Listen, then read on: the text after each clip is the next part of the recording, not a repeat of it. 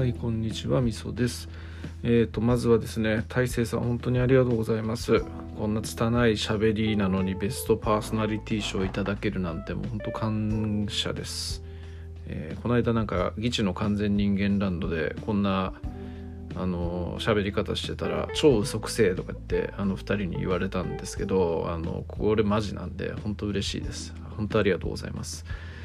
えーとまあ、大成さんというですね、あの樋口塾の私と同じ塾生の方で、えー、大成タイムズっていうポッドキャスト番組をやられてる方がいるんですけど、あのー、その大成タイムズの中での、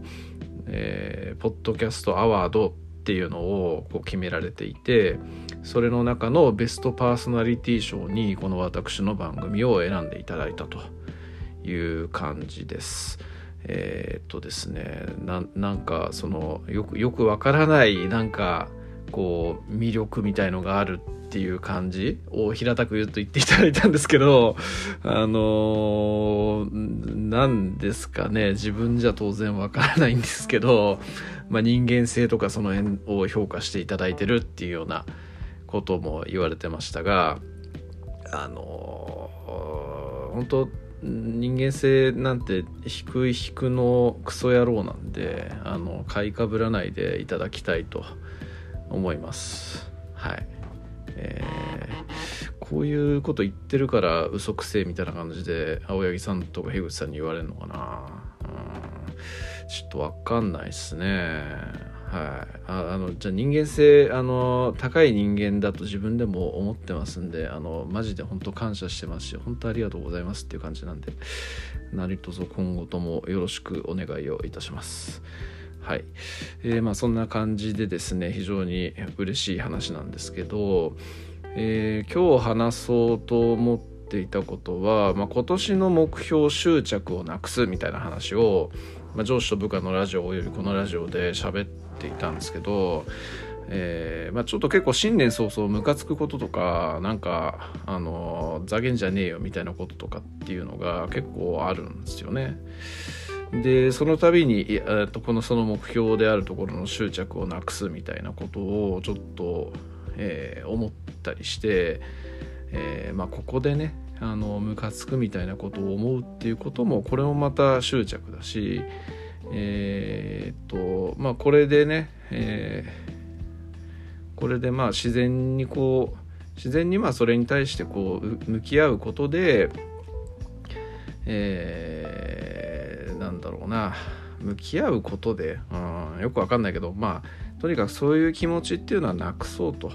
あのそれがどういう感情のもとで思い浮かんできてるのかようわからん、自分でもようわからんけど、えー、まあそこでね、あのー、そういう風な感情を持って、えー、なんか変な行動に出るとか、まあ、自分のそのポリシーを守って、えー、やっていこうみたいなところってのもある種執着なんで、あまあちょっとなそこは執着をなくそうという目標でやってるんだから、ちょっと平常心平常心みたいな感じで思ったりしてるんですけど、とはいうもののなんですよね。なんかやっぱ僕のそのポリシーって今言いましたけど、ポリシーってやっぱ本質的ではないものはやりたくないっていうところと、えー、まあやっぱ仕事上はかっこつけたいっていうところがあるんですよ。でやっぱちょっとそこの部分を少し阻害されるようなことがあると、やっぱムカついてしまうんだろうなっていう感じがなんとなくちょっとありまして、まあ、それにね気づかせてくれただけでもそのムカつくっていう話はいいことではあるんですけれども、えー、やっぱでもポリシーを削ってまで執着をなくすみたいなのっていうのも、ちょっとそれもまたどうなんだろうなみたいな感じで思ったりして、なんか執着の話って結構ミンラボとかでも出てきてるんですよね。だ執着をなくすことは重要だけど、執着を完全になくしてしまうともう全てがどうでもよくなってしまうと、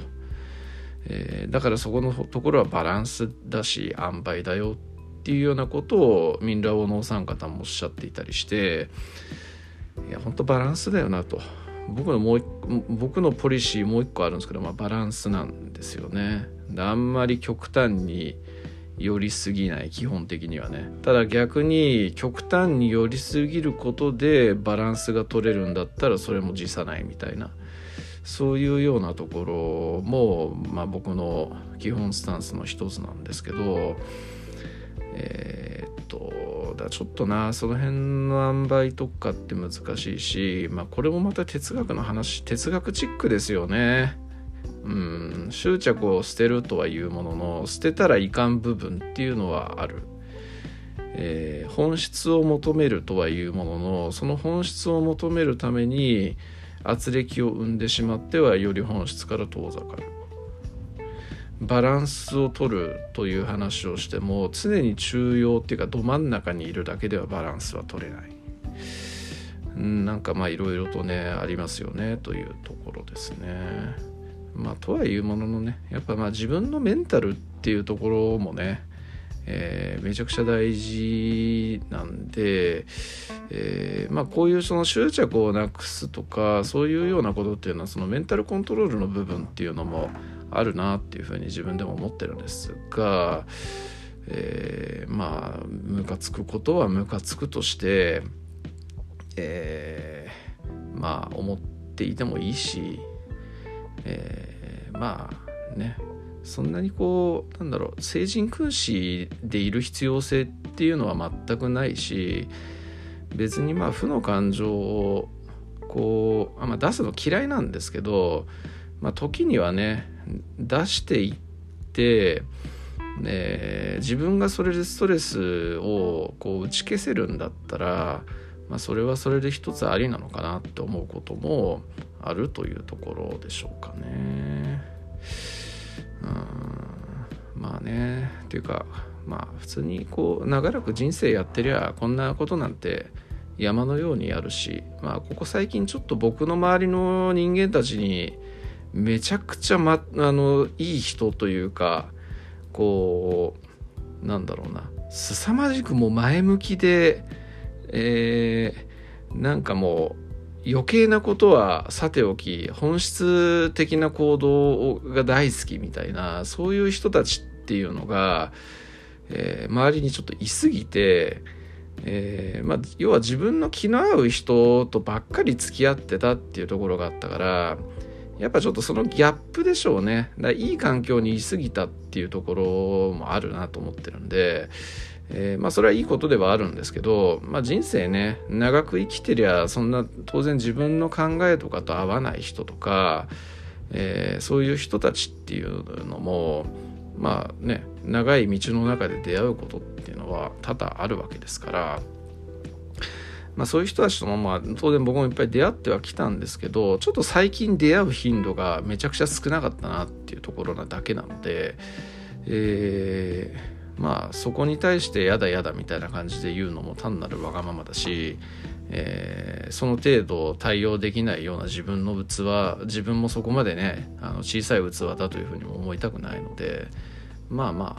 あ、あの適当に生きていこうかなという感じです。えー、まあ別に、しかもそれストレスに思ってることって別にその言われたこと言われた人の人間性が何だとかそういう話ではなくて、えーまあ、全然大したことじゃないんですよね。全く大した話じゃないので、えー、まあまあ別に、えー、なんてことないなと思ったりしてますというところですね。はい、まあでも面白いね。やっぱ人間っていろんなこう自分の内面とこう向き合うことでも面白いですね。自分の感情っていうのがどういうふうに動いてるのかとか、やっぱこういうふうになんかエクスキューズばっか言ってますけど、これエクスキューズが起こるっていう感覚っていうのもどういうところから来てんのかって思うと、やっぱなんか自分の中でカッコつけたいみたいな感覚っていうのが強いんだろうなと思いますね。そういうちょっとなんかムカつくことに対してこう思い悩んで、それにちょっと圧迫されている自分かっこ悪いみたいな感じで思ったりしていて、でまあ俺はそんなやつじゃねえよっていう意味合いで、まあ、今喋ったことっていうのも多分言ってるんだろうなとも思うし、えー、ちょっとこう自分という人間のこの感情の動きっていうのを考えたりとか、えーまあ、分析って言っちゃおこがましいけど、まあ、ちょっと分析チックにね見てみるとかっっていうのも、えー、面白いなっていうふうに思いますね。まあそういうのを日記とかで結構やっている人なんかっていうのも結構いると思うんですけど、まあ自分にとってはこういうポッドキャストっていうのが結構適切なのかななんて思ってるんで、まあそういう意味でもこのポッドキャストってやってよかったなっていうふうに、えー、思ってますね。はい。まあそんな感じですね。はい、ありがとうございます。